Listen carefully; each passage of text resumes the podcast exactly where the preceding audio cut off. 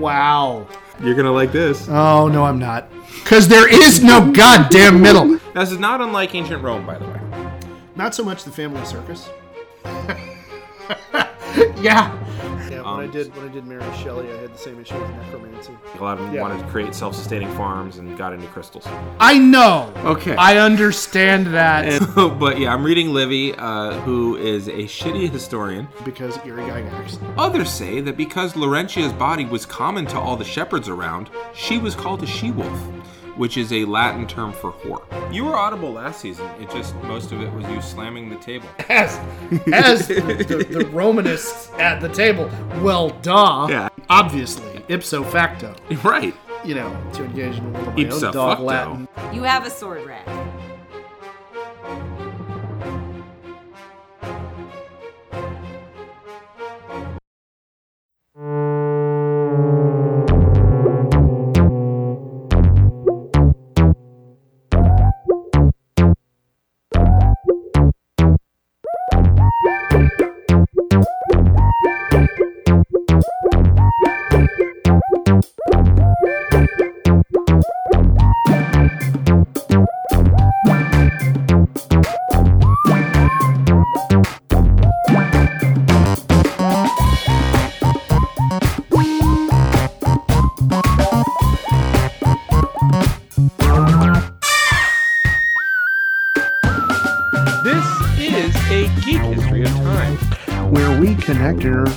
The real world. My name is Ed Blaylock. I'm a world history and English teacher here at the middle school level in Northern California.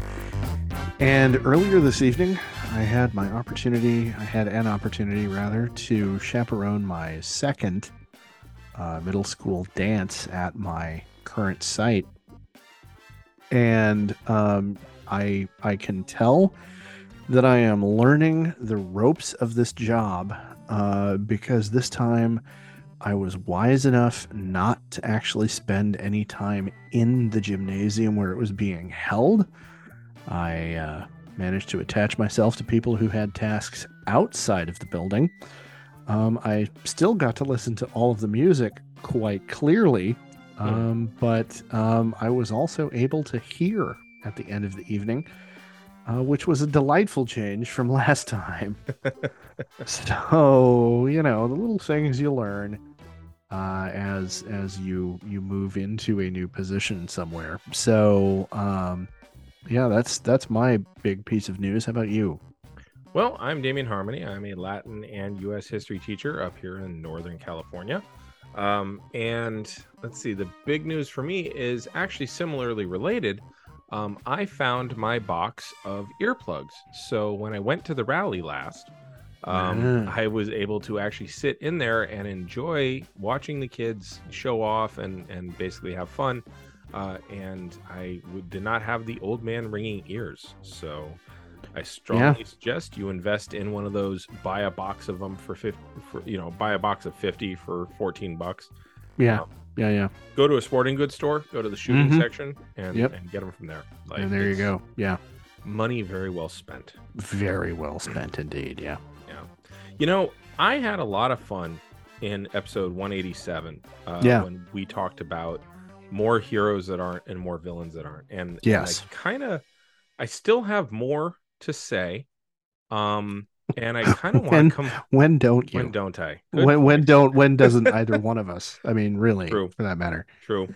Um, But yeah, but I kind of want to dive back in. Um, Okay. ready for another? And I know that like we went from like, I want to say episode 62 yeah. to, to We- like went- episode 132 or no we, we, we, went did i'm sorry very long time. 134 and then 162 and then 187 and here we are in this episode uh, i don't even think this episode is going to crest the 200 range yet and i want to kind of come back to it it was a lot of fun Yeah, well, you know, um, I think I think it'll leaven the the overall tone of this, if you want to call it season, yeah, uh, Yeah. of the podcast. Uh, uh, so yeah, seasons so long ago yeah, yeah, we, yeah, but but you know, all right but yeah, I'm I'm I'm down. Let's do Well, it. i've got one because it is somewhat timely even for the fact that we try not to be timely Yeah, um, because as of this recording, I believe the final season of Walking Dead is starting. Um, they're finishing. Okay. Yeah. Okay. There are there are several directions this could go from Mhm. from that. So okay. So here is a hero who isn't Oh. Rick Grimes. This Okay. fucking guy. I swear to God. Um, I love the convention of he wakes up from a coma to a world that's vastly different from the wor- one that he went into the coma in. Yeah. Um, because we pity him absolutely. Yeah. Um, and uh, you know, we get to learn the world with him. Yeah. And so we don't need all the answers because he doesn't need all the answers. He just needs to, you Yeah. know, figure Yeah, out yeah. how to walk.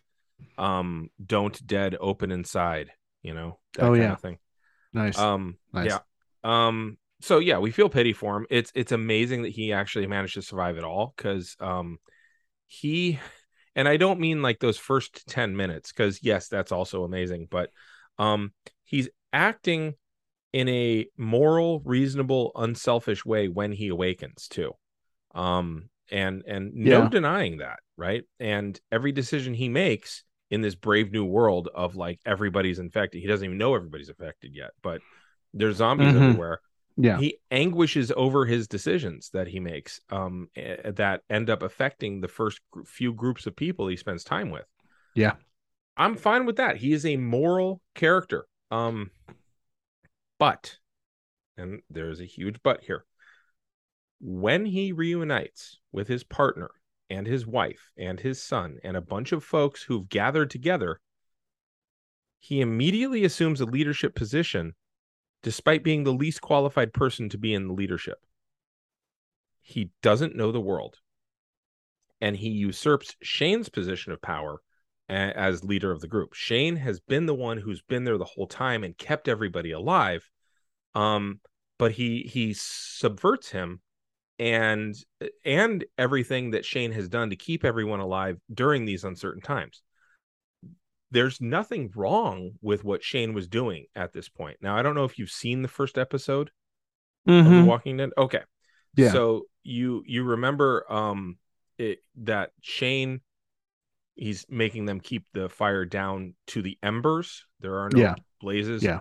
no Yeah. noises. Like he is, you know, go off the buddy system. Um in fact, at this point, there's nothing wrong with what Shane is doing. Um, not even a moral issue. Uh, in fact, it could be argued that Shane doesn't start doing wrong by other people until his position is inexplicably cut out from under him by his ignorant to the world usurper of a friend who literally has nowhere near the experience that Shane does. And to me, that's the crux of who Rick Grimes is. He is the usurper of whatever system is in place, no matter how well it works, everywhere he goes. Every single society he interacts with doesn't fit his particular morality, which may well be outdated, and it leads to the death of that society as it stood. So, Shane's camp, right, in the quarry. First thing he does with the survivor camp is to upend it completely and insist that they go to the CDC when he has absolutely no idea what has survived or what has collapsed. Not let's make a scouting mission, not I will go and explore and I'll report back. Um, just we should all go. And the result is the survivors camp gets disheveled.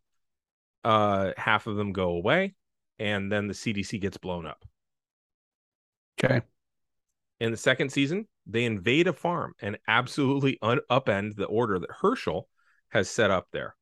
And this is where Shane absolutely flips out, uh, which is precipitated by Rick's insistence that he's the leader, not Shane, in this new world. Again, despite a total lack of qualification. Rick ends up killing Shane after refusing to hear Shane's side of things and getting more people killed. And then they leave the farm behind, having torched it, taking stragglers along with them. And if I recall correctly, correctly, he even says to the group that they will do what he says because this is not a democracy. Yeah. Which I'm cool with. It's not a democracy. I get that. Um, you you absolutely need like some total control here to keep people alive. You want to be in our group, you got to do it this way. But you're still applying old world morality otherwise, which was based on a democracy and a social construct or a contract that that depended on it. So okay. that's the end of season two. Uh, then they end up in a prison, which Yeah.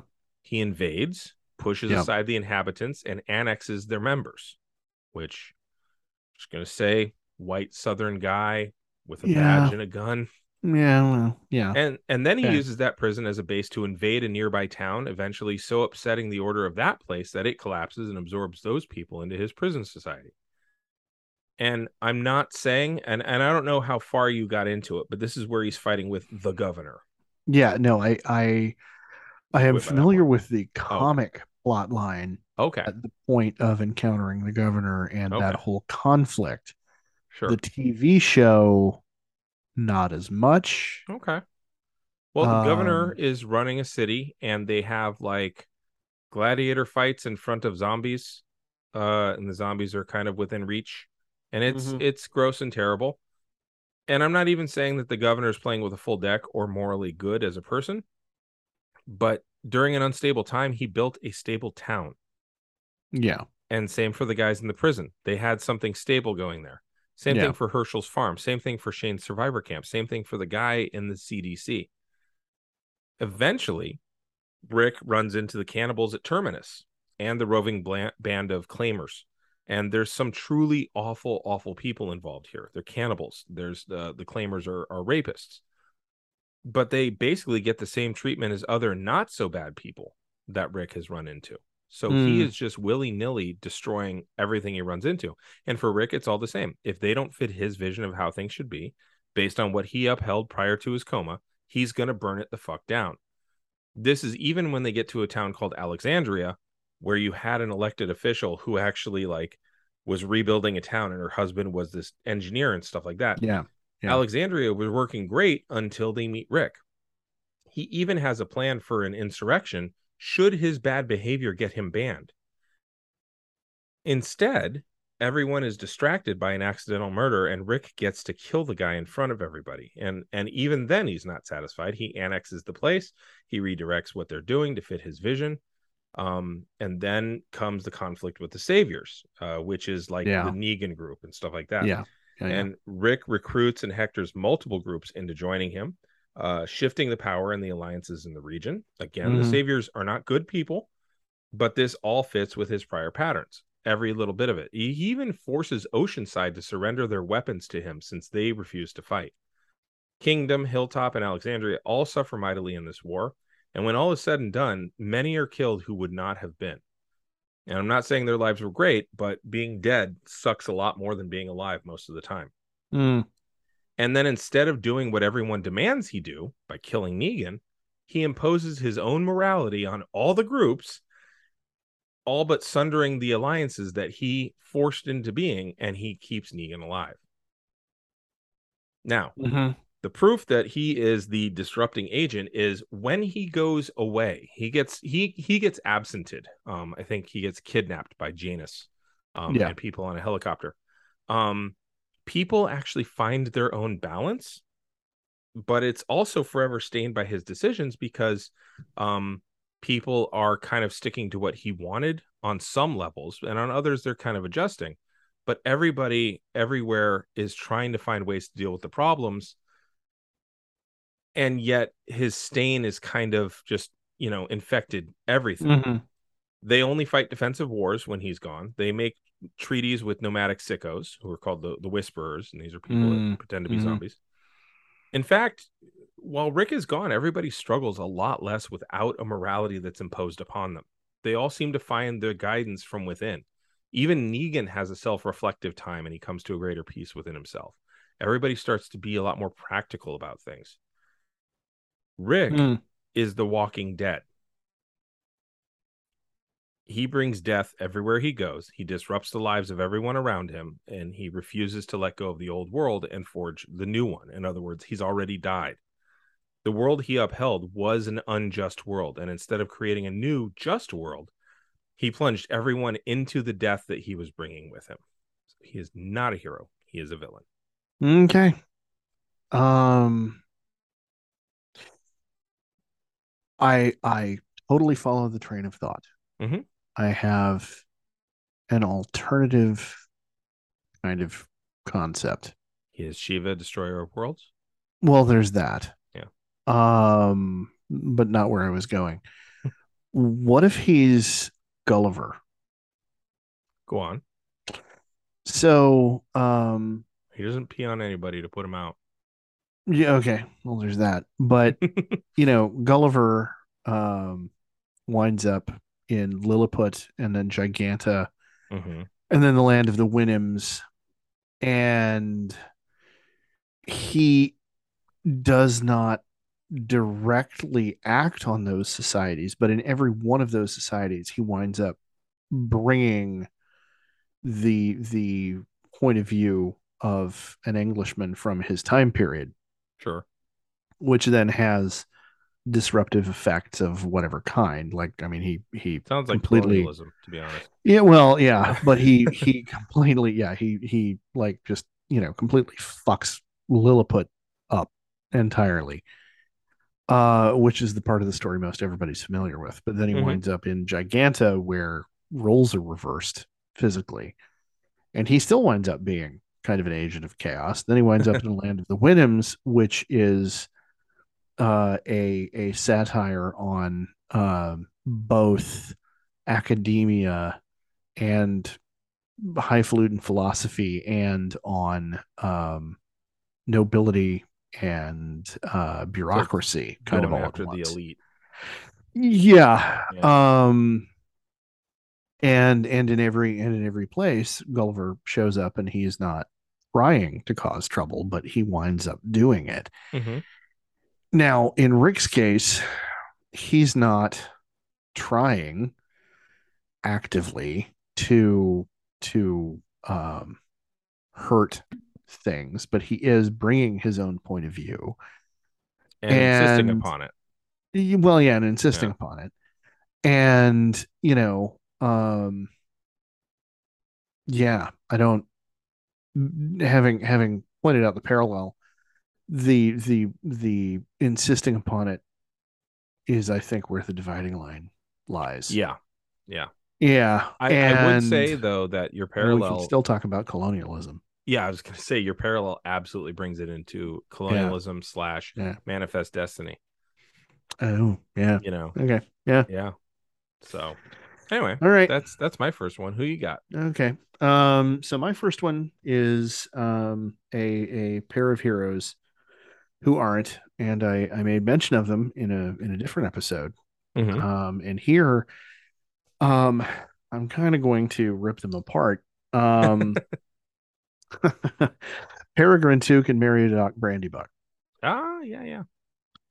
Uh, so they are supposed to be uh, a pair of young men who show deep loyalty and resilience in the face of hardship.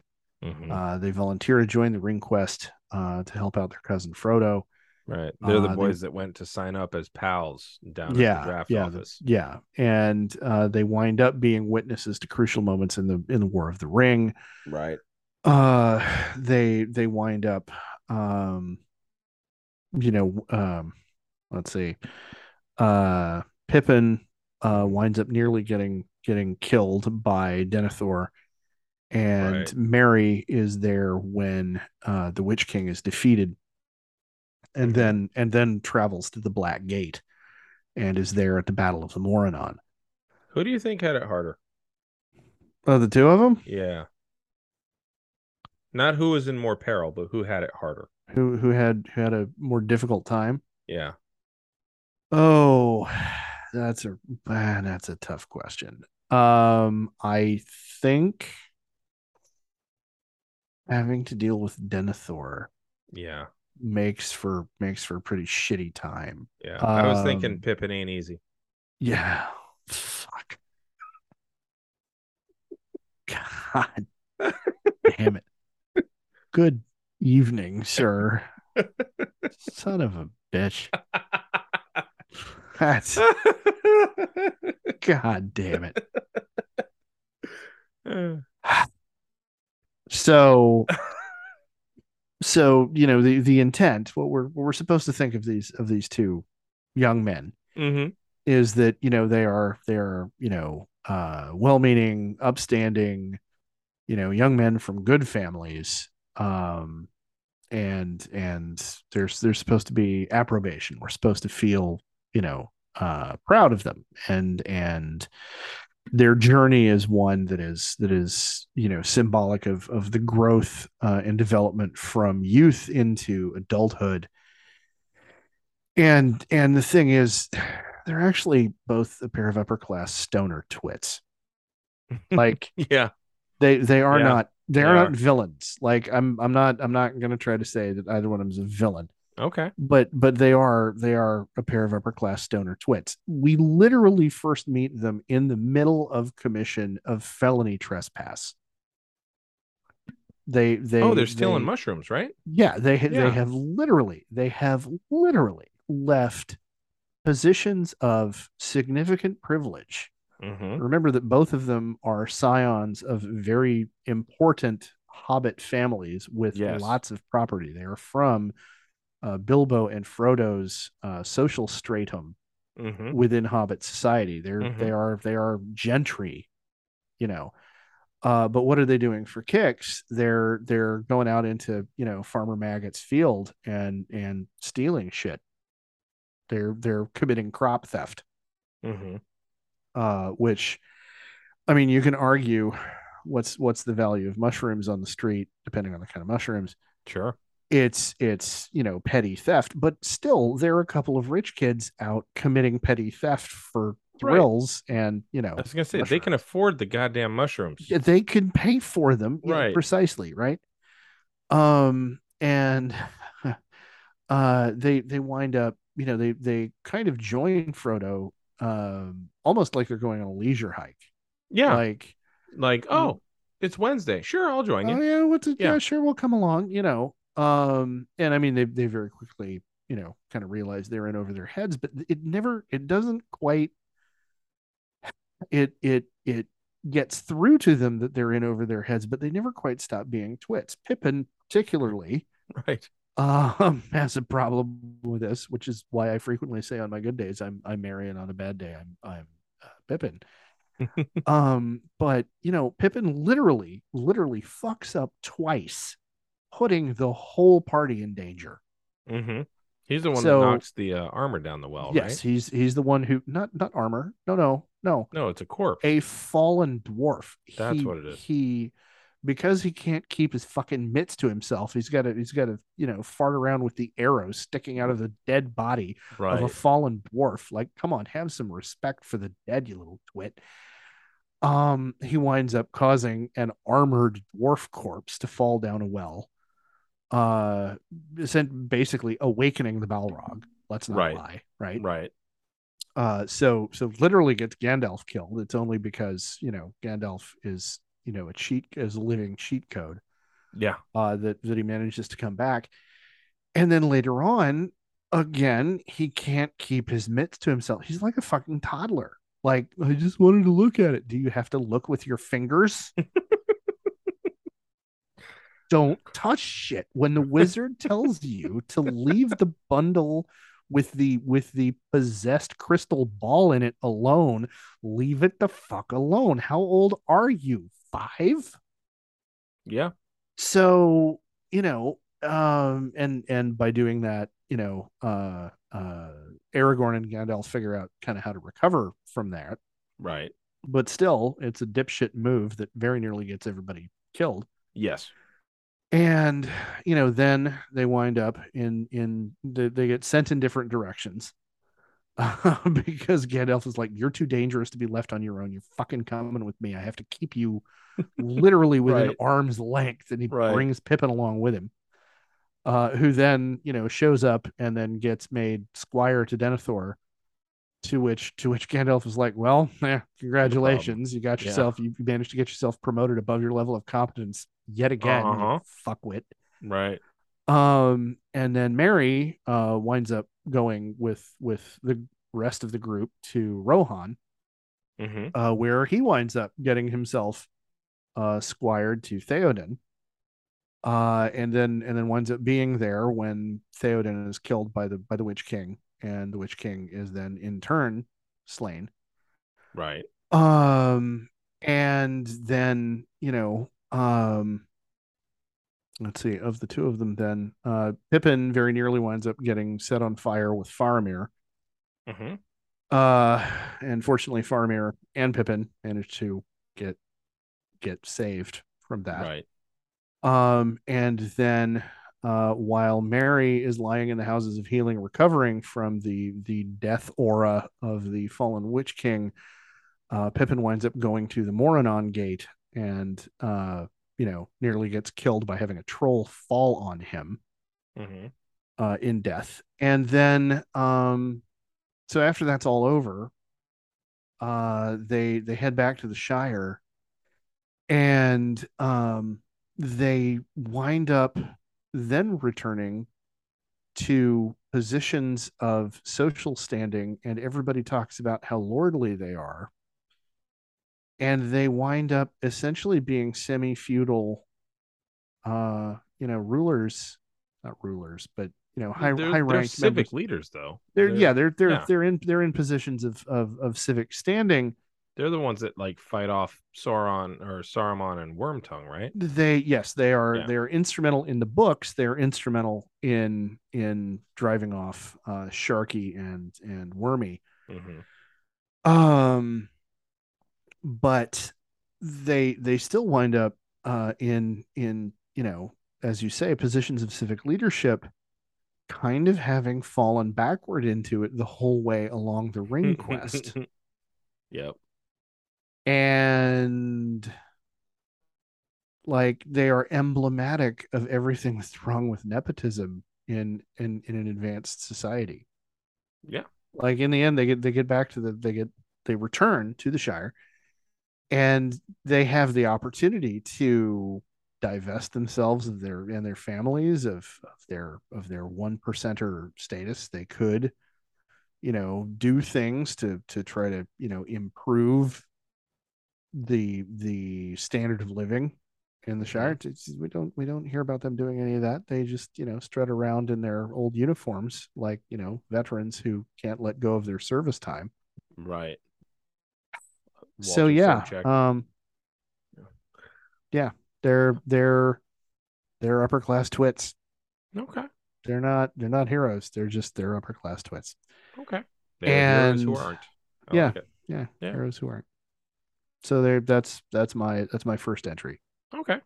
Well, I've I've got another one. Um, Okay. and I have to tread lightly with this one, um, because she might be the first woman on my list, and I don't want to come off off ooh misogynistic, but, this is definitely a hero who isn't.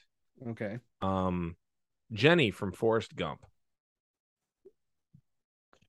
i don't i don't think you need to tread too terribly gently Okay. i'm So I- I don't I don't think there are very many people who watched that film who carried terribly sympathetic feelings for see, and I'm going to try to thread that needle because I I Okay. do want to show sympathy for. I mean, she yeah. Okay, so at no point after her childhood does she not treat him as a means to an end. So I'm going to leave her childhood alone. uh, Okay. other than to say she was raised with horrifying abuse, and it definitely pushed her into the realm of repeating that abuse. And therapy absolutely was not really a, thing through most of Forrest Gump's uh, time. Uh, but uh, Jenny still used her childhood, uh, where rather she used her childhood connection with Forrest to manipulate him multiple times. Um, as an adult, she blurs the lines of friendship, uh, not really obtaining his consent in the process, by the way. Now, again, I'm going to try to, you know, thread a needle here. She's beautiful. Um, and I've been brought to speechlessness by a bared breast before as well. Okay. Yeah. Fair. But she's transgressing on the friendship without crossing any ethical lines by doing that, I'm going to say. Okay. So she bears her breast to him in, in the dorm room, um, brings him to uh, orgasm, uh, Okay. by I think letting her letting him touch her breast. Hmm Um, again, didn't really secure his consent, but it was the 1960s, and I think that men had the ability to stop things if they didn't want to do them. Um, now he was of diminished capacity. I don't want to say he was incapable of giving consent Mhm. um but it's it's a smudging of of a gray area there. Um, certainly Okay. transgressing on the friendship. Um, I'm I'm going to Yeah. not take off points for ethics. Okay. Um, now he goes off to boot camp shortly after that, Yeah. and she gets expelled from school because it's the United States in the 1960s, and a woman owning her own sex is unacceptable in most forums. Yeah. Um, while he is on leave from boot camp, um, Forrest tracks her down to a strip club where she's finally playing music for an audience. Uh, he ends up interrupting her set to beat up some very handsy customers, uh, which gets her fired. Um, she didn't ask for that. Uh, and their whole relationship is frankly a problem, to be honest. Uh, because he's doing the savior shit, and then she gets mad at him for it. Um, and she doesn't really ask him to to rescue her, and then she'll transgress in some way too. So Yeah. it's just it's. But outside the club, she scolds him for trying to protect her. Cool. He admits for the first time that he loves her, uh, but she rebukes his claim and and says she doesn't uh, believe that Forrest is capable of knowing what love is. And if that's your view on the man, then maybe don't let him touch your tit. Maybe. Um, and that right there calls into question the the, the night in the dorm, right? Yeah. Um, and her entire treatment of him afterwards. Yeah. So from there, she literally flees him by hitching a ride from a stranger in a pickup truck. Like, not only do you not know what love is, but I'm going to go spend time with this stranger instead of with you. Um, now before leaving, before she leaves, he does tell her uh, he's going to Vietnam. It's this whole other country, and she leaves. Um, she tells him to be safe, and she leaves. Uh, she's in for some really hard times. She ends up homeless, drug addled, and involved in a number of different movements. Um, and by the time he catches back up to her, she ends up with yet another abusive prick in Washington, D.C., whom Forrest punches handedly, um, but with whom she leaves again on the next morning, regardless. Hmm. And before she leaves, she gives her congressional, he gives her his Congressional Medal of, of Honor, crediting crediting her for his, and I don't know if it was a, a Medal of Honor. Um, it was certainly a, a bravery citation, and he's given it. It's given to him by the president. Um, but anyway, uh, before she leave uh, before she leaves, he gives that to her. Um, credits her with his earning it and called her his girl, and she remarks to him, "I'll always be your girl." Before getting on the bus, so yet again she's leaving, which that's Mhm. that's her mo. But this time, instead of saying "You don't know what love is," a la Buffalo Bill, um instead she's saying i'll always be your girl which is like it- Yeah. it's it's quite the mixed message uh to a guy whom she's already told you know you don't know what love is so like fish or cut bait um and i get that she's messed up oh do you did you It, find it was it was the Medal of Honor. okay cool naturally of course it was Chimney Christmas. Yeah. Right. Uh, but she's still responsible for the manipulations that she perpetrates on a man whose ability to give consent is in question throughout his adult life. I mean, frankly, I don't think they should have recruited him for the army. Mm, Um, but after getting further down the rabbit hole of vicious self abuse and unhealthy behaviors, Jenny has a rock bottom moment, coke strewn, physically abused, and emotionally abused. She nearly ends her life. But instead, she steps back from the ledge, seeks to rebuild herself, and this is where her villain turn actually occurs. Prior to this, she's fucked up. She's absolutely fucked up in the head, and she's trying to figure shit out, and she's doing a very bad job of it. But at this point, she becomes a villain because one day she arrives at Forrest's home unannounced and stays with him for a while. Uh, this is entirely because she needs a safe place to stay, and she knows that he'll give her that because she's always going to be his girl.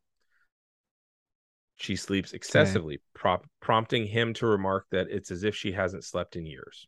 And every morning they'd walk out uh, uh, outside often, and while he did all the talking, sharing his wars, ping pong, his shrimping tales, and, and his own Mhm. mom going to heaven where her mother was stories, Jenny would listen and not offer much else, which is fine, but it is pretty one sided. And it allows him to think that there's more there than there is. The two do enjoy each other's company for a few more weeks, and Forrest picks flowers for her on the daily, and the two bond over dancing and gifts. And she's clearly found a healing place in herself and is in a much better place for having been with him, which is lovely. Except remember what I said earlier on she sees him as a means to an end. And so one evening he proposes to her and she declines, saying, You don't want to marry me. Uh, now her hesitation prompts him to exclaim, I'm not a smart man, but I know what love is, which we've all seen right. before he steps outside. Uh, that night, she climbs into bed with Forrest. She tells him that she does indeed love him, which is the first time she admits it out loud. And she makes love to him for the first time. Uh, the following morning, she leaves in a taxi. There's always a vehicle separating them. Mhm. It's interesting because he goes for a run. Like it's never a vehicle. Yeah, him. He's yeah, yeah. always running. Now they meet again in the 1980s at Jenny's apartment, and finally she begins to apologize for all the times in the past that she's acted badly toward him uh, as a result of her own personal problems. Now I do think she genuinely means that she is sorry, but I also think she's still using him and manipulating. Then she's interrupted by a woman dropping off her little boy, whom she introduces to Forrest, calling Forrest a very good friend from her childhood. The boy runs along to watch TV because Gen X. Um, and Forrest I feel that. I feel that so yep. hard. Okay. Uh, which means Forrest Gump's son, uh, spoiler alert, it's his kid, uh, is our age. Yeah. Yeah. So anyway, she uh she uh Forrest remarks uh gladly that she became a mama. And she tells Forrest that her son is named Forrest Jr. after his daddy. And of course he asks if she knows another man named Forrest. And she replies, No, you're his daddy, Forrest. And that sends him into shock. She assures him he didn't do anything wrong. No shit. Yeah. Well, yeah. She later reveals to him that she is ill and she's suffering from an unknown virus with no cure. Now, some say it was HIV AIDS and others say it was hepatitis C, Okay. both of which are sexually transmittable diseases. Okay. And they can be passed on to their child. Hey. And while it was the 1970s, early 1980s, it's entirely true that she put Forrest and her son at risk of contracting said disease. Now, I will allow for ignorance. She did not knowingly do that. But good fucking Okay. God. She Yeah. doesn't reach out to him. She denies him fatherhood and dadhood, both things, until she notices that she's not getting better from being sick. And because he doesn't know any better, to his credit, Forrest asks Jenny and little Forrest to come live with him, where he promises to take care of both of them. Jenny asks Forrest if he'll marry her, and he gladly agrees. And the two marry soon thereafter in a ceremony at the house once owned by Forrest's mother. She's using him all the way up to the end. Um, Yeah. and and maybe that's the best she can do because therapy wasn't quite a thing. Yeah. Um, but uh, D minus at best. Yeah. Um, yeah. he de- he deserved uh, better, and so yeah. did she, honestly. But she was still super abusive toward him. Yeah.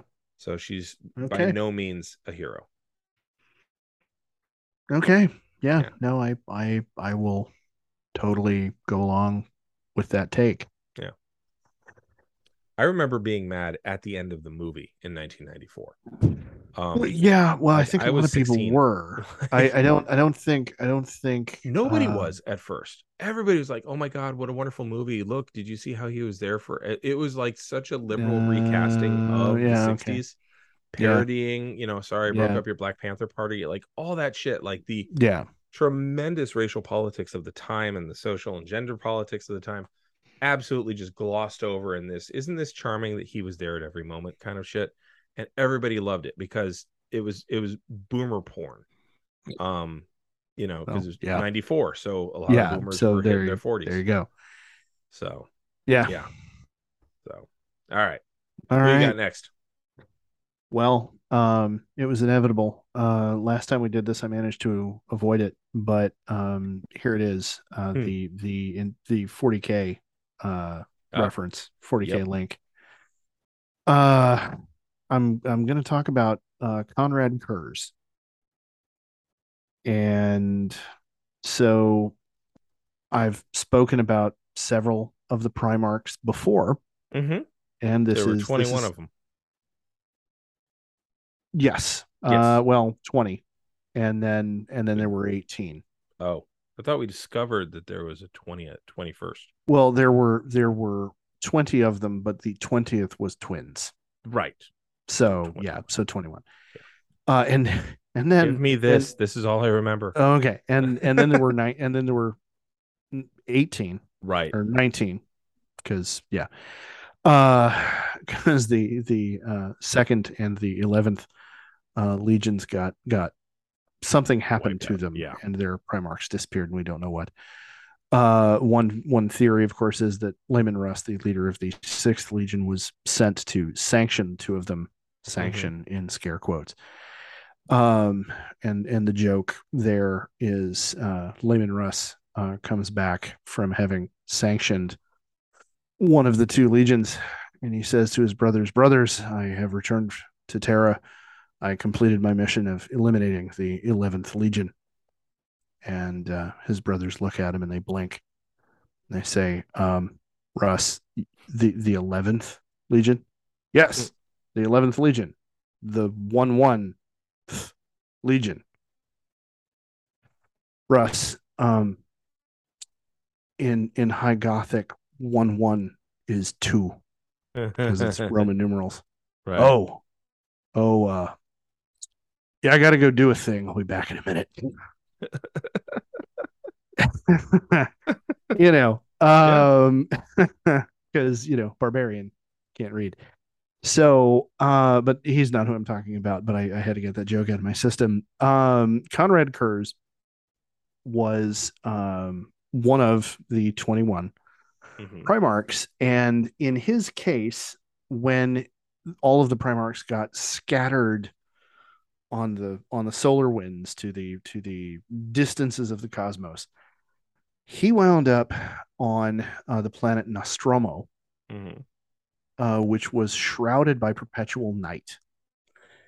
And in the pitch black darkness of that planet, um, he found himself uh, without a teacher, without a mentor figure, without a parent figure to take over. Mhm. Um, he was out essentially surviving on the streets of a hyper violent, uh, terrifying urban hellscape under under artificial lighting, uh, which was which was unreliable and and barely there. And his very first encounter, his first conscious encounter with with humanity was violence. And and the strong preying upon the weak and fear colored everything. Mhm. and over the course of his childhood into his adulthood he wound up uh, making a name for himself as the night haunter and he turned nostramo from a crime-ridden hellscape into a very very carefully law-abiding civilization because if the night haunter found out that you had violated the law you would be found rent limb from limb and and your skin would be a cape somewhere. And so he he took the fear Mhm. that that criminals and the gang members and the nobility of the planet used to subjugate the innocence of the society he took that fear and he weaponized it against the the uh, uh the criminals themselves Uh, I'm, So- I'm having a hard time. Is this a, a hero who isn't or a villain who isn't? this is a villain who isn't Okay. It sounds like Because- making an apologia for Batman. well, that's one of the that that's because Batman is very clearly one of the sources that they took and they went, yeah, let's dial this up to like 20. 11 Mhm. is not high enough. We're going to we're going to because this is Warhammer 40K and we got to crank everything up way past 11. And so he he becomes essentially the shadow ruler of Nostramo. And then the emperor shows up and says, "All right, all right, you have imposed order on a place that had been utter chaos, and you have done it through psychological brute. I mean, it's brute force psychological manipulation, but it's still psychological manipulation. You have shown yourself Sure. uh, capable of of command of my legions, and he gave him command of a legion, and um, the Night Haunter uh, became the leader of the Night Lords. okay. And in the setting, uh, he is a villain because uh, he leaves the planet with his legion, bringing bringing some of the natives of the planet and having some of the natives of the planet turned into space marines to join the legion. They then head off, and they are they are remarkably efficient at capturing worlds after only inflicting a relatively small number of casualties because the way they strike is so terrifying Sure. that that planets surrender and then Right. eventually the moment you find out that it's the night lords in orbit over your planet you just you just fucking surrender Right. Admiral Thrawn made good use of this with a cloaking Yes. device and yes radar. yes yes uh, fear will keep the outlying systems in line Well, that was that was the Tarkin doctrine. but yeah, well yes i Thrawn, know but- Thrawn used a version of it. Yeah. yeah uh the the the Thrawn doctrine is a is a corollary to Mhm. the uh uh you just said it Tarkin doctrine. Tarkin doctrine.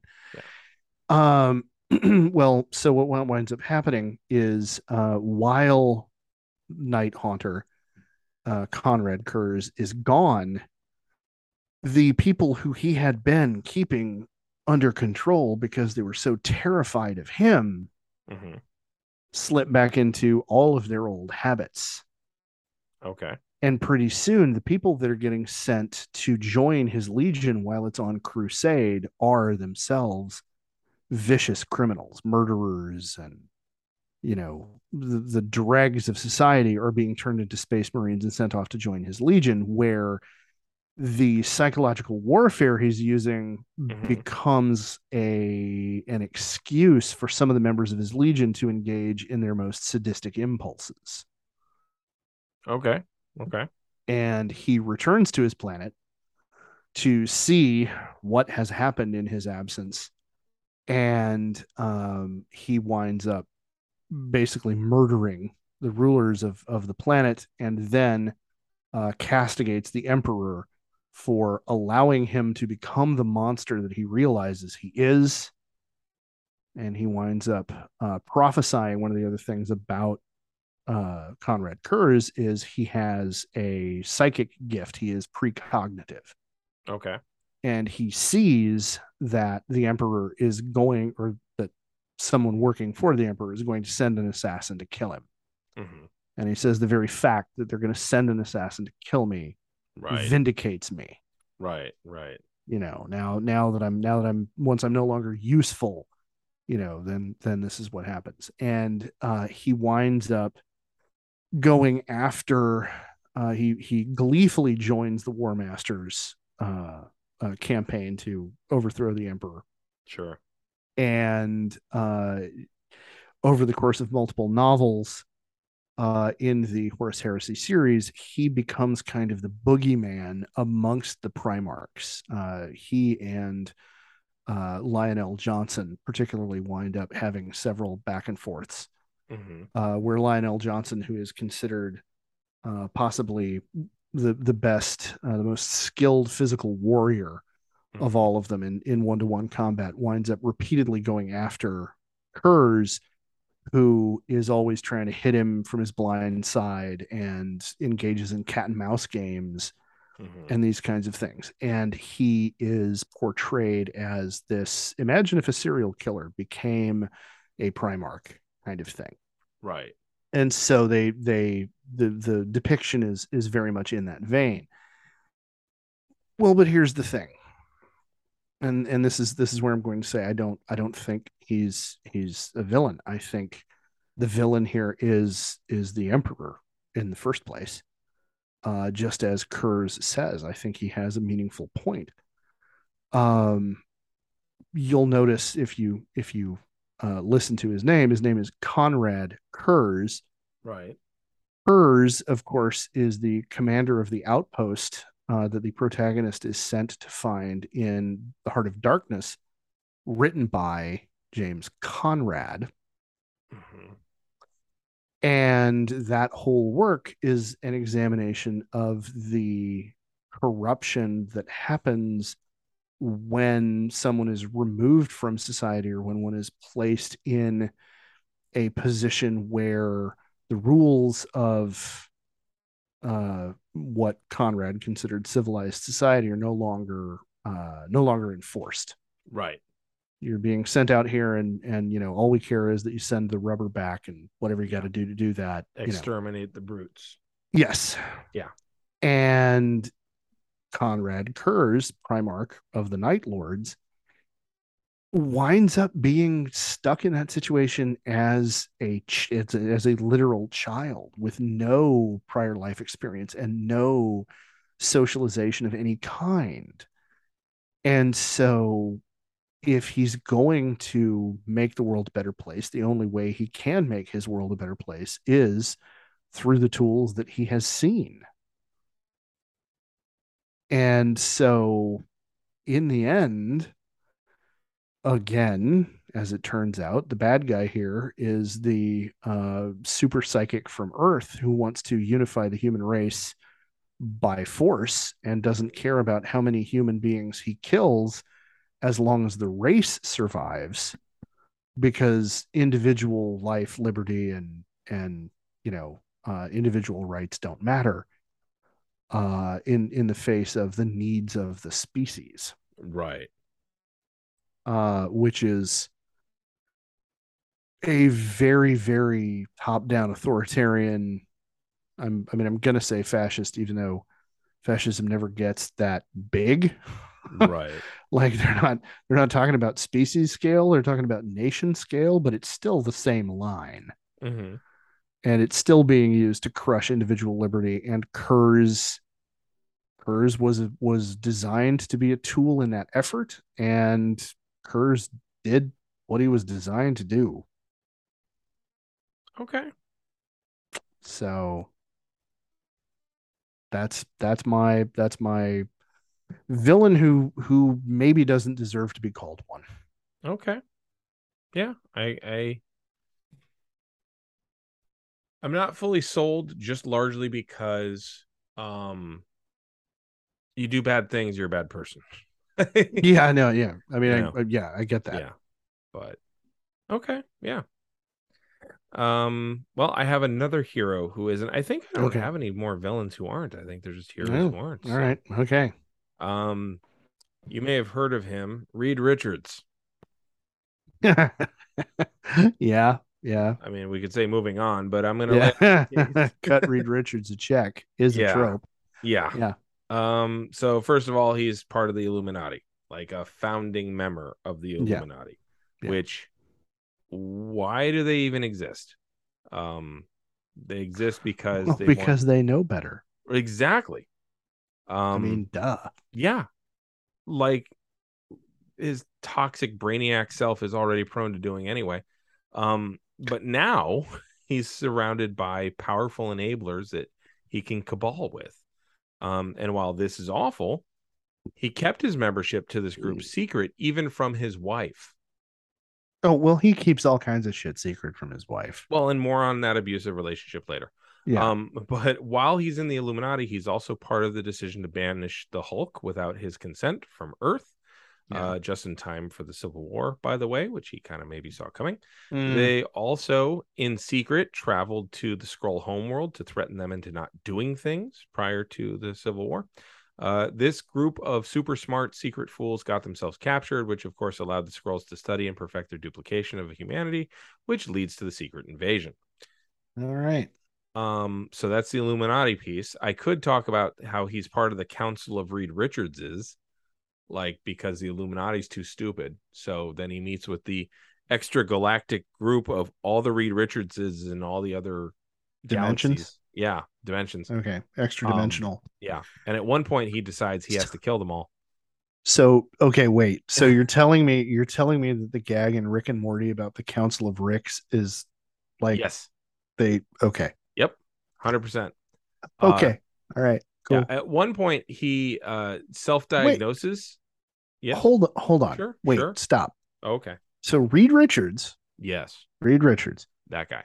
form like realizes that there are, you know, many, many, many, many, many versions of him from multiple dimensions. hmm And he decides at one point he has to kill them all. Yes. Isn't that the storyline for Kang the Conqueror? You know who is a direct descendant of Reed Richards? Because time travel, of course. All right. Anyway. Yeah. Okay.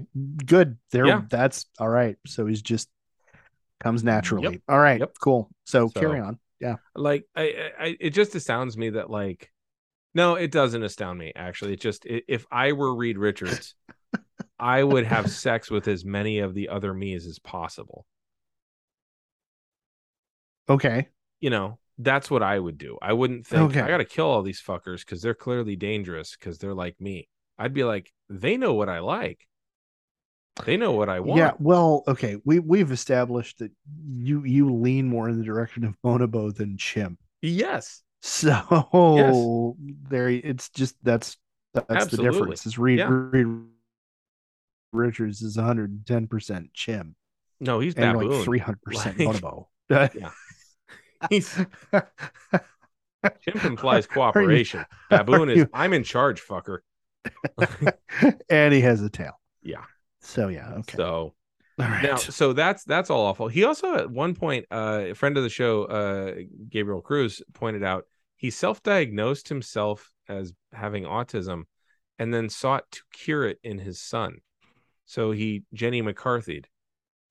Um, so that's awful. Uh, Hmm. but that didn't even make my list really um because i'd written out this this list about reed richards prior to talking with Prior gabriel about that realizing that. Yeah. yeah um he let, let's go piece by piece through the fantastic four uh he treats ben grimm in equal parts sad and awful ways um he feels guilty for ben's condition Yeah. because Ben can't pass for human in any way. But he also legit has a chance to let Ben be Ben again and early on. And instead of taking it and doing without Ben's enhanced might, Reed decides to choose against Ben's actual wishes to rethingify him in their efforts to take back the Baxter building from Doctor Doom. Wow. Over Yeah. over a building. Yeah, Like it's not even. We got to save the world. right. This is not It's- okay by any stretch. Wow. Uh. He also totally belittles Ben the whole time, and to a lesser extent, Johnny, repeatedly throughout their time together. And he uh, verbally and psychologically abuses them while they're working for him. oh well. Yeah. Yeah. So now let's talk about how he treats his wife. He's abusive as fuck. Um, he demeans her in front of people. He demeans her privately. Um, he actually strikes her at one point. Uh, here's a few quotes. And before I start, I won't actually enter into evidence the time that he antagonized her to snap her out of her malice personality Okay. because I don't think that's genuinely abusive given the specificity of the malice personality and how it was kind of working its way through her. Mhm. Um, but same thing with the the times that they were possessed or otherwise not in their right minds. I don't I don't think you can uh, Mhm. attack him for that. And frankly, I don't need to because I've got tons of other shit that he said to her when both of them were sober. Uh, so for instance, she's mentioning that she needs to clean up after a battle, right? Number one, he hasn't made all the fucking Roombas. Uh, number two, uh, he says, just so long as you do it silently. You're still married. Try it, What? What? what? right? No, man. Yeah. Like, wow. at one point she warns him not to get too close to the danger um because it's a, a man writing her um and he says quote stop sounding like a wife and find me that gun lady uh here's here's another quote that i really like i've been a blind inconsiderate fool but i'm going to make up for it i want you to buy a whole new wardrobe and then you and i will do the town like it's never been done before like, seriously? Like, just be shitty to her and then buy her new stuff. Like, Yeah. Well, yeah. Yeah. it, it I mean, that's One- that's some high level abuse shit. Yeah. And also, you got to get a new one because I don't want to go out without you, or I don't want to go out with you and your old shit. mm, that's the implication as well. But then, quote, darling, I don't know what to say. Fine. Wives should be kissed and not heard. That's her response to what he just offered. And that's his response. yeah. Yeah. I mean, part of this Uh huh. is 60s. Yeah.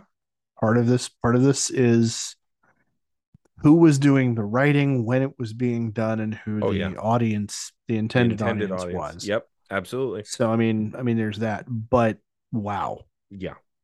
Just, like even by the standard of the day, that's pretty Right. fucked up. Now, after they've been married for a while, they have kids, and she's ready to leave him again. And she says, quote, I love our son as much as you do, as much as anyone could. But in the heat of battle, you didn't think of me as a member of the team, not even as a wife, only as the mother of your child. I won't accept that, Reed. Not now, not ever. So until you feel you can treat me as an equal, I've made up my mind. I'm taking little Franklin and I'm leaving, leaving you, leaving the Fantastic Four. Okay. His response to that at least that way our son will get a little attention.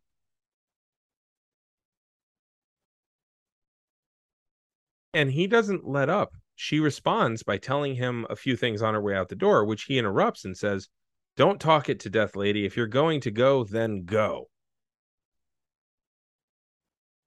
She's about to dissolve his family because he won't treat her like an equal and he's barking orders to her and not giving a shit about his kid. Yeah. Um another time before they were actually married, Reed uh Richard says this to his then fiance. Quote, just like a woman, everything I do is for your own good, but you're too scatterbrained and emotional to realize it. Well, all right, I can play it your too your way too, Miss Storm. So that's that's the interpersonal relationship part. Has uh has Sue ever ever spoken to uh uh She-Hulk about uh seeking out uh shelter or her? You know, there was opportunity know. to when She Hulk joined the Fantastic Four, but I never saw that scene. So Yeah. Yeah. now what gets me, Wow. what what always gets me is is the fact that he created a secret prison for people who didn't divulge their identity during the Civil War. Right. Mhm. The negative Yeah. zone prison, which was Yeah. instrumental in sending superheroes to a prison in another dimension without trials, as part of his deluded sense of the importance of following an unjust law. Um, and he even said, even if it's unjust, we have to wait for it to work its way through before we can, you know, you know, change it. So lawful Yeah. asshole. Um, Yeah. mm. he he has this really good heart to heart uh with uh Spider-Man uh in the negative zone talking about his uncle who got McCarthy'd um Mhm. and he basically came down on the wrong side of that and Spider-Man straight up he's like yeah my uncle should have just turned man like he it fucking ruined his life he should have just turned and it's like it shouldn't have happened bro like and what's interesting was um Spider-Man actually says to him you know, I think I would have liked your uncle, but you loved him. As in, like, hey, man, you're fucked. Uh, Yeah. At one Yeah. point, he also turned a bunch of Skrulls into cows and just left. And just they were cows from then on out. Just, they were trapped as cows. They end up, of course, getting eaten.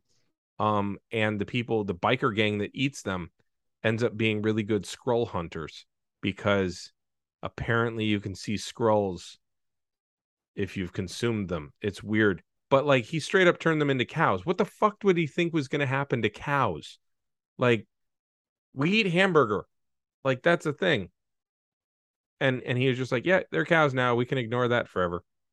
Um Reed Richards That's that's like that's like Dungeons and Dragons wizard level thinking. I can Yeah. just polymorph them. They're not a problem anymore. Moving on.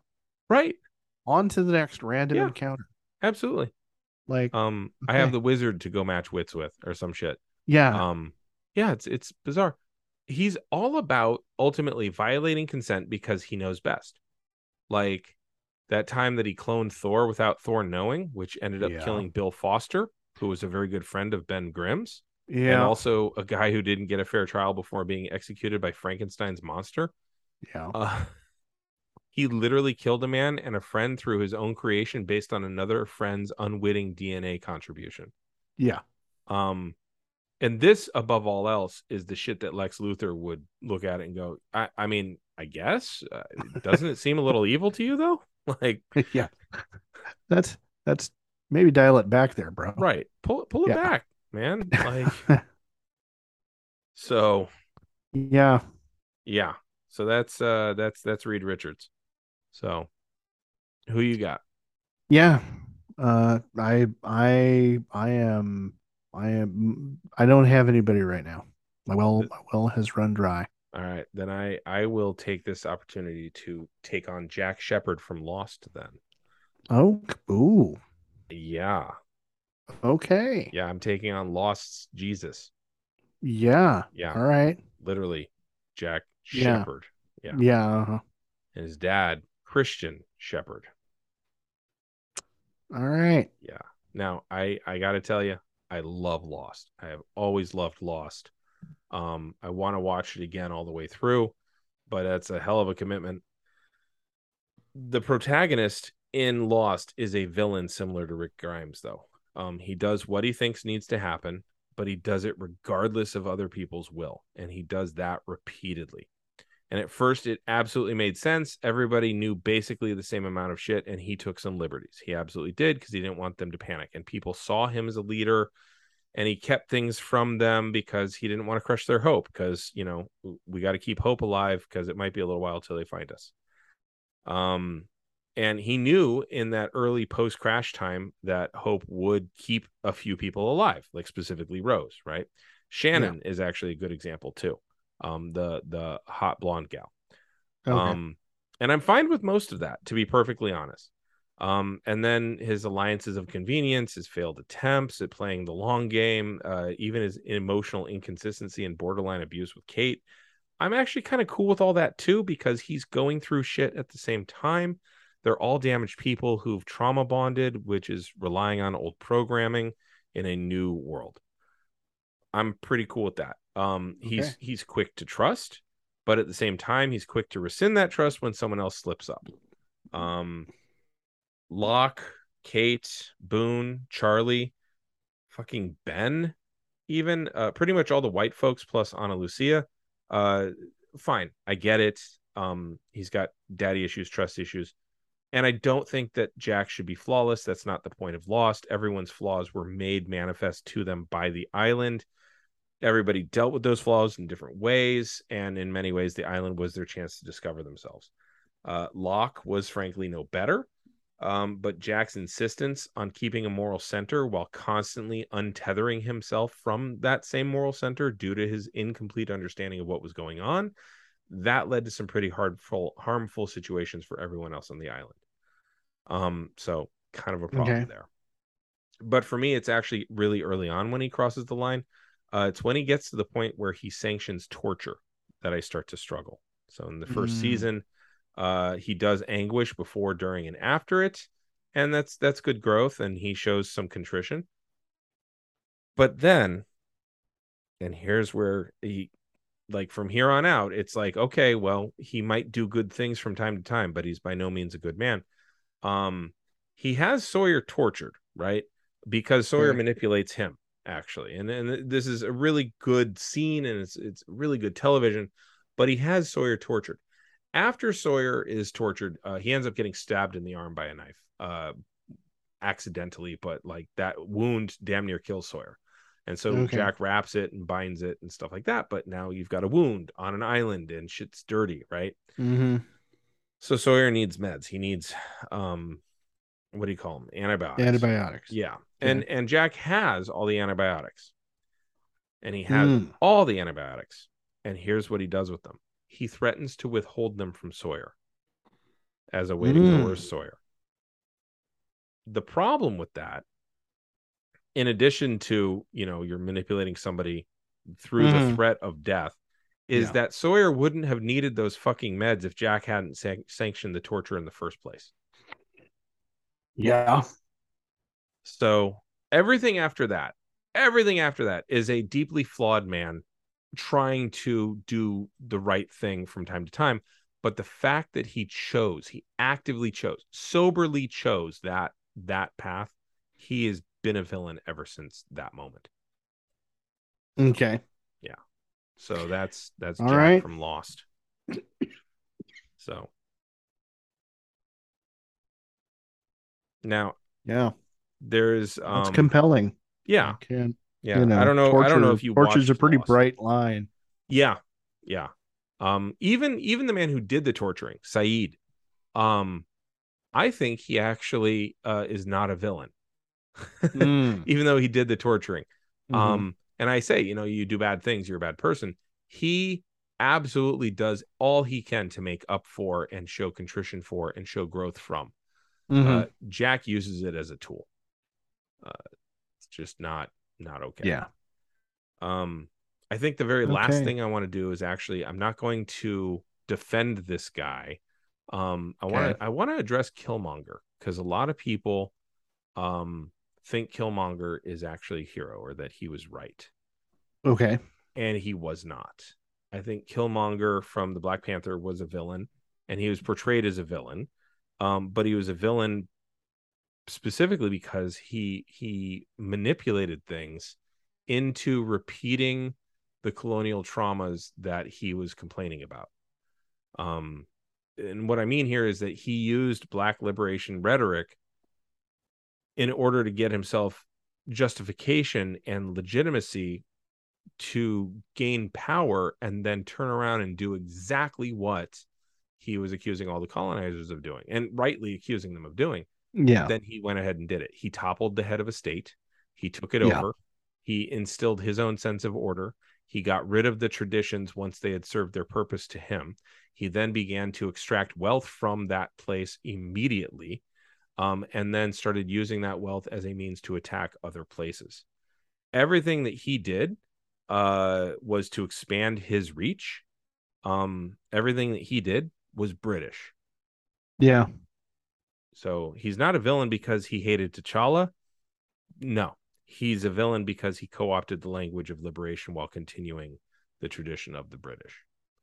So he's a villain who stayed a villain, but a lot of people want to paint him as a hero because the stuff he said made sense. And it's like, yes, but he's using that as a scutcheon. He's using that as a veneer to stretch Yeah. across uh the the um the villainy that he's doing.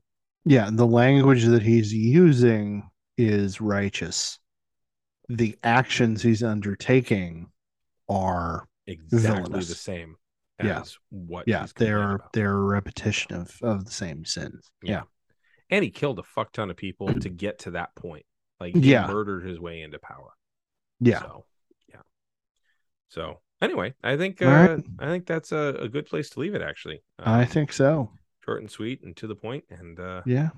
that's a it's a lot of heroes and villains so That is. cool anything you want to reflect upon or glean from any of this Well, um, just that we can we can do this. Part of this is a framing exercise, yes and I think it's I think it would be worthwhile if critics and uh, people who talk about media hmm would play this game a little more often.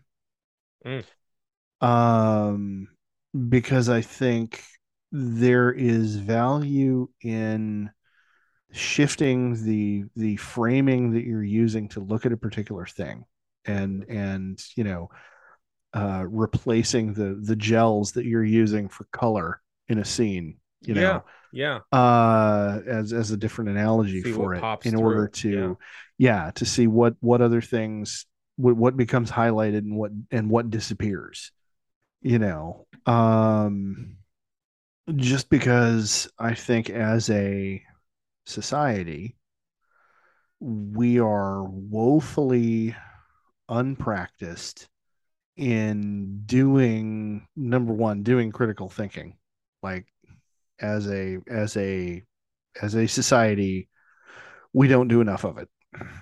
Um Yeah. we we take we take what we get fed and and build our our opinions and our and our outlooks on that number one. And number two there is a level of empathy involved hmm in in the exercise you know? Yeah. yeah. Um and in the end you can come you can wind up coming down on the side of well no you know what? There's an argument there but no still a bad guy. Right. Or well you know sometimes situations are complex still a good guy. But exerting the effort to think about it and talk about it is is exercise for parts of thinking hmm that enable us to to be more empathetic. And i think we have a dearth of empathy in our discourse right now. I'm dearth is a shortage. A lack yes. Okay. I always confuse that one with um the other word. I forget what the other word is. Yeah, Yeah. but yeah. But yeah, yeah, we, we have yeah. there is yeah there there is a lack of empathy in our discourse. Which is interesting because uh as we've discussed in another podcast uh fairly recently but i don't uh, it, it hasn't dropped yet. Um but as we've discussed in other podcasts like it's interesting because uh people's sensibilities and the the this bothers me aspect of their personalities kind of what's Mhm. up front yeah so you would think there would be more empathy since people are like putting that up front yeah and yet but an awful lot of that is being done um as a as a way of talking at other Mhm. people rather than talking with other people Yeah. Yeah, it's it's know. almost like self-declaring instead oh of very much yeah. yeah Yeah, it's shouting don't step on my toes. Pretty much yeah which like- is which is a valid thing to say Eh, Yeah, absolutely. you know yeah. i'm not We- we not trying to take away from that Yeah, but we spent plenty of time with people's toes getting stomped and nobody noticing. yeah So, did I ever tell you the time when I was a freshman in high school I went on a mission trip to Mexico no with an evangelical group? what Yeah. okay So, I didn't know that much Spanish yet. And some of it that I knew, I, I confused. So, lo siento means I am sorry. I Yes. feel for that, right? yes Uh, I had misheard how to apologize. So I stepped on a kid's foot and I turned to him and I said, No sientes, which means you don't feel that. it was effectively not empathetic, but I was trying. no siente No sientes. You didn't. I. You know. I just. I love the construction of that. You didn't feel that. Right. It's just That so sounds like what. That sounds like what an older sibling would say after they whack somebody with a with a wiffle bat. right. you No, didn't- you didn't mom. feel don't that. tell mom. Yeah, Don't tell mom. you didn't feel that. Right. It didn't happen. You're okay. You're okay. You're okay. You're okay. it's only a little blood. You're okay. Yeah. Yeah. Walk it off. Walk it off. So, but yeah, you what you you know, Yeah. we we lack empathy in our discourse. Yeah. Well, sometimes we lack it on accident. Uh, Yeah, well, it's- granted. so, uh, but yeah, I, I think it's interesting that um, you know, at a time where we need to people very clearly need to declare, hey, don't step on my fucking toes because somebody walked by before and said you don't feel that. Mhm. Uh and uh you know, and I think that was happening culturally in a, in a Yeah. way. Yeah. Um, you know, I mean, camera phones have made it so people actually have to at least agree that black people are being bru- brutalized by the police. yeah. I mean, they'll still come up with all the mental gymnastics, All the all the okay, rationalizations. Yeah. but at least it's it's it's much harder than just saying no, it's not. That's just overblown. Yeah. Um, but uh, yeah, it, it's it's interesting at the time where we need more empathy. Uh, to I don't know, have everybody wear masks. Yeah. Um, we Get vaccinated. we have people declaring their major uh, of being really bothered by things, but nobody like taking that next step and being like, okay, well, these people over here are shouting about their toes. You should probably walk a Maybe- little wider around. Maybe maybe think about that. Yeah. So, all right. Well, uh, what you reading? Um, let's see, a renegade history of the United States, Mm-hmm. uh, by Russell Teague, if I'm Mhm. remembering the name correctly. I think that's right. Yeah. Um, yeah, That's my that's my book recommendation right now. I like it. How about you? Uh, John Brown, abolitionist, the man who killed slavery, sparked the Civil War, and seeded civil rights. Uh, by David S. Reynolds. Nice. Um, it's got one of my favorite pictures of John Brown in it. It's called Yeah. the Insanity Picture. Um, it's him prior to having a beard. You keep in mind how long it took for the the the photo to take, etc., cetera, et Mhm. Oh yeah. Well, the flash had clearly like blown or something, and so they're like he's kind of bulging his cheek out and squinting an eye. Um, and that's the image that it captured. So it's it's the one that people often would use to show how unstable he was uh when in fact he wasn't unstable at all it just it's you know Yeah. 1800s photography needs needs a little bit deeper of an explanation um but uh, it's also it's just a really good book it's thick um but it's it's Okay. real good so that's that's what i will recommend All right. all right um where can people find you social media wise I can be found on social media as uh, EH Blaylock on Twitter, as Mr. underscore Blaylock on TikTok. And we collectively can be found on Twitter as Geek History Time. On the internet, we are findable, if that's a word, at www.geekhistorytime.com. Mhm. And of course, you're listening to us. And like I say every time I, I do this part of our broadcast, uh, you have found us either on our website or on Stitcher or on the Apple Podcast app. Wherever you did, please subscribe, give us the five stars that you know we have earned. And where can you be found, sir? Uh, for this one, I'm just gonna tell people uh, if you get to this before December second, go to Luna's in Sacramento on December second with ten dollars and a vaccination card. Um, if you don't, if you get it after December second, then go to Luna's on January sixth with a uh, vaccination card and ten dollars. So All right. that's that's where I'm gonna send you for capital punishment. Uh, Sounds good. Me and my capital punishment crew. It's been going for six and a half years now, uh, and just spinning that wheel and slinging those puns. It, it is a fun, fun show. You owe it to yourself to go. Very cool. Yeah. Well, for Geek History of Time, I am evil Damien Harmony. And I'm evil Ed Blaylock. So until next time, keep rolling ones.